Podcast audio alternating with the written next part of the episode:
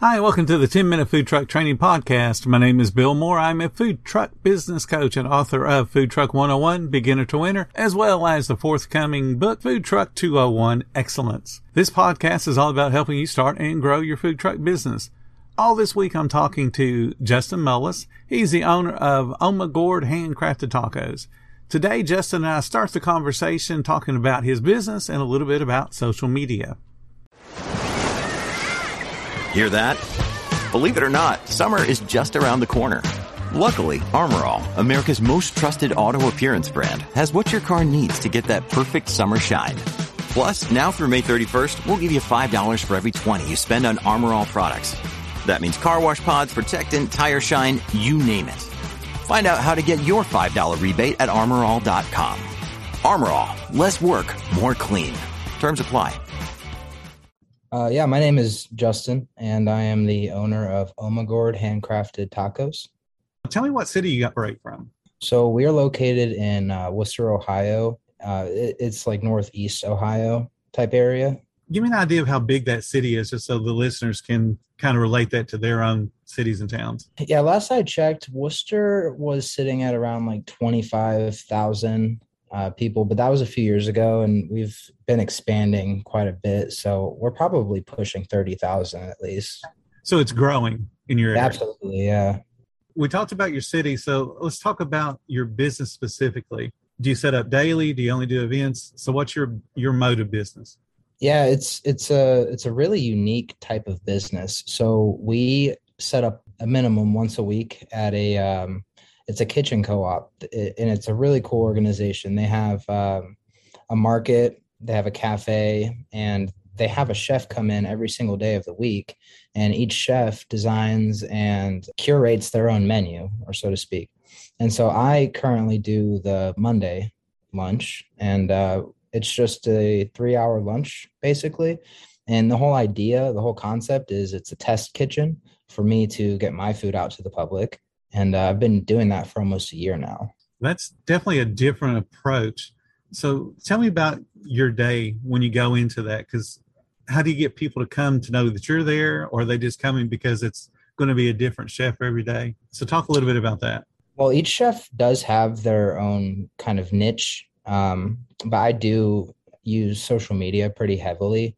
So that's kind of how I bring people in. But like I said, we, we've been we're we're coming up on a on a year. So outside of the um, just serving lunch, lunch on Mondays, we have been doing catering orders and pop up events. It's just that this is kind of like our home base. So right.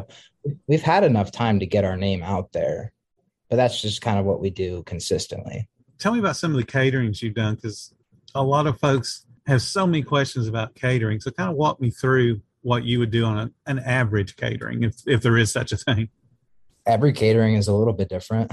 Um, so the first catering order that we did was for 150 people. We did a wedding, and everything that we made came out of that kitchen, and we drove it to the site and set up uh, about a 20 foot table full of different catering dishes. And uh, we do tacos, burritos, bowls, things like that. Um, but with our catering, we we try not to we try not to do things that we can't do well right? So I don't have a catering background. I um, have never worked for a catering company, but what I do know is I know tacos and I know how to make them look nice. Um, so we'll set up our line, and it's usually going to be a self-serve type type of line. So that takes a lot of the labor component out of it for me and just simplifies things. Now, if a customer wants us to serve the food for them, then if we can, we will. It's just that we're not going to try to be experts at something that we're not. Right. Right. Which is a good um, point exactly because then you just let people down and we really we're not here to do that. But so we'll bring the food out and uh, we'll set up the lines and uh, after let's just say for that wedding for example after like the um, ceremony and the reception and everybody's had a chance to eat we'll come back after a few hours and we'll um, get all of our gear and we'll take it back to our base and clean it and that's the end of our night. I know you you mentioned you've been doing this about a year. Is that right? Yeah. We're coming up on a year coming up on a year. So, what was your official opening date?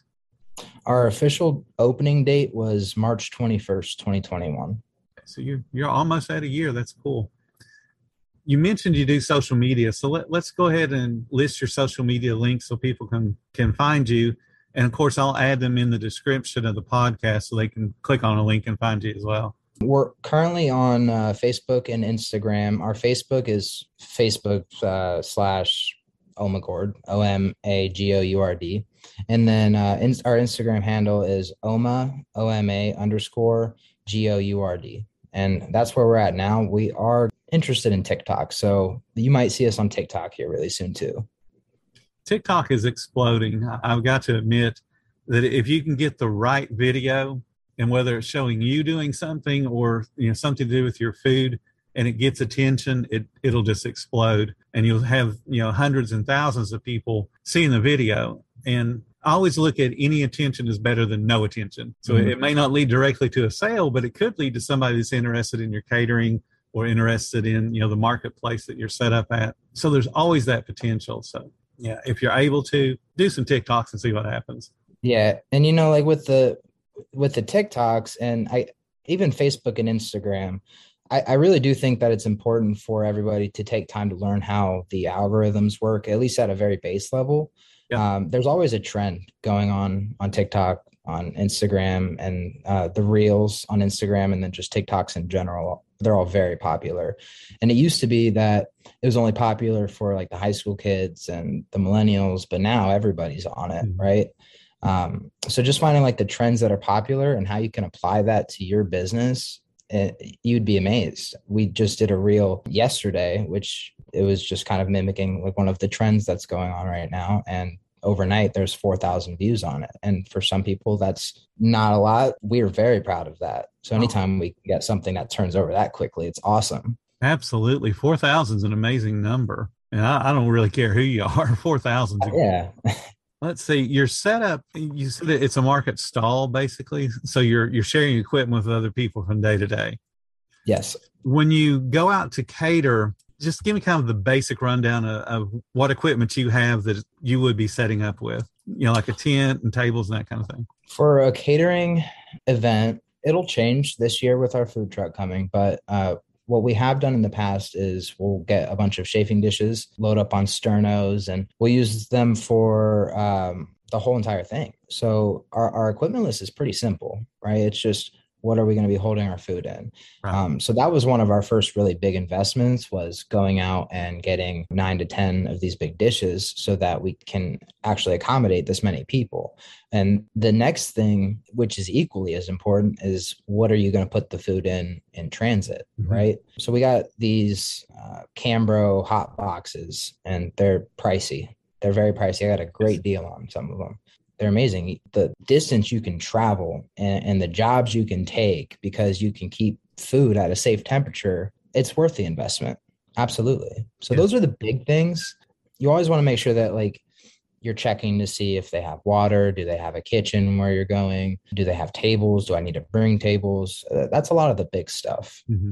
You talked about the sternos and a lot of people may have seen them. Can you give me just some details on like how long it'll hold food and and how long you feel comfortable for food to be in them?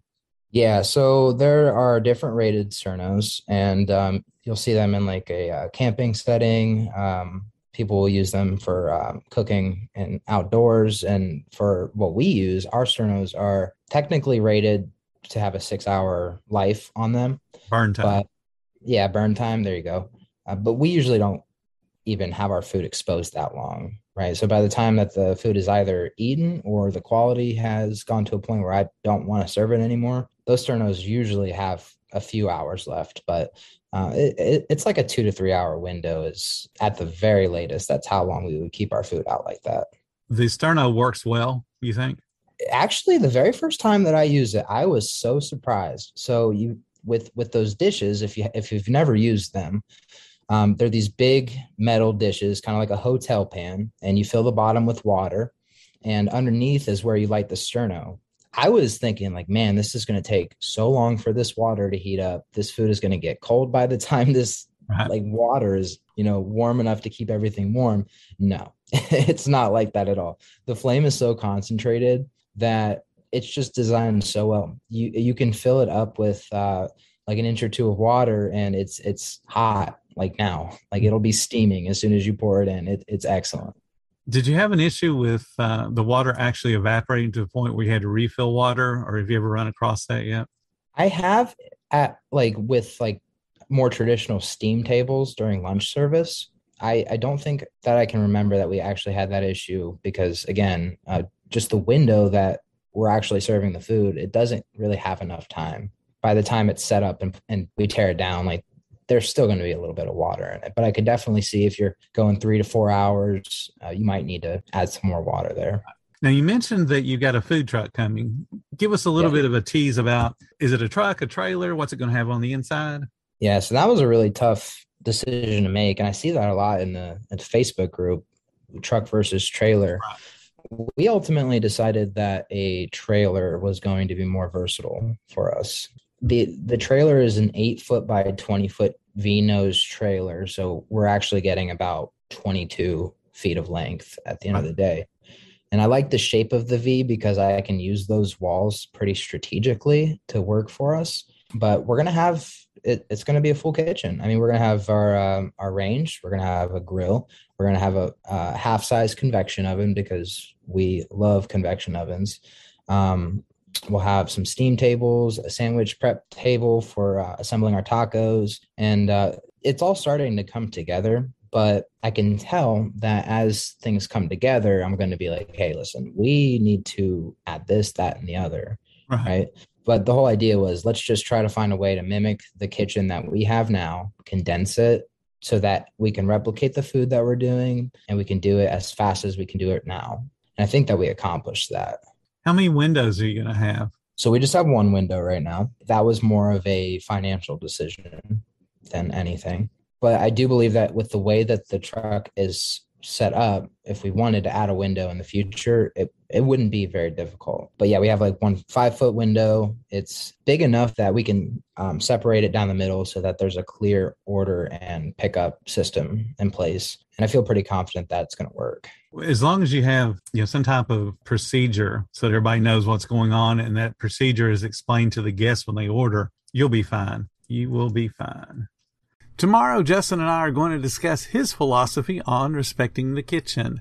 Thank you guys so much for listening to the 10 Minute Food Truck Training Podcast. If you're finding all the information helpful to your food truck business, please become a monthly supporter of the podcast. Just hit the support button or follow the link in the description. Every little bit does help keep us going. If you like being around like-minded positive people, join our Facebook group. It's called Food Truck Training. We have a whole bunch of awesome members at all different levels from just starting newbies to decades old veterans. They've all got your back when it comes to helping you with your food truck. And again, thank you so much for listening. Come back tomorrow. I have plenty more to say when it comes to helping you and your food truck business grow.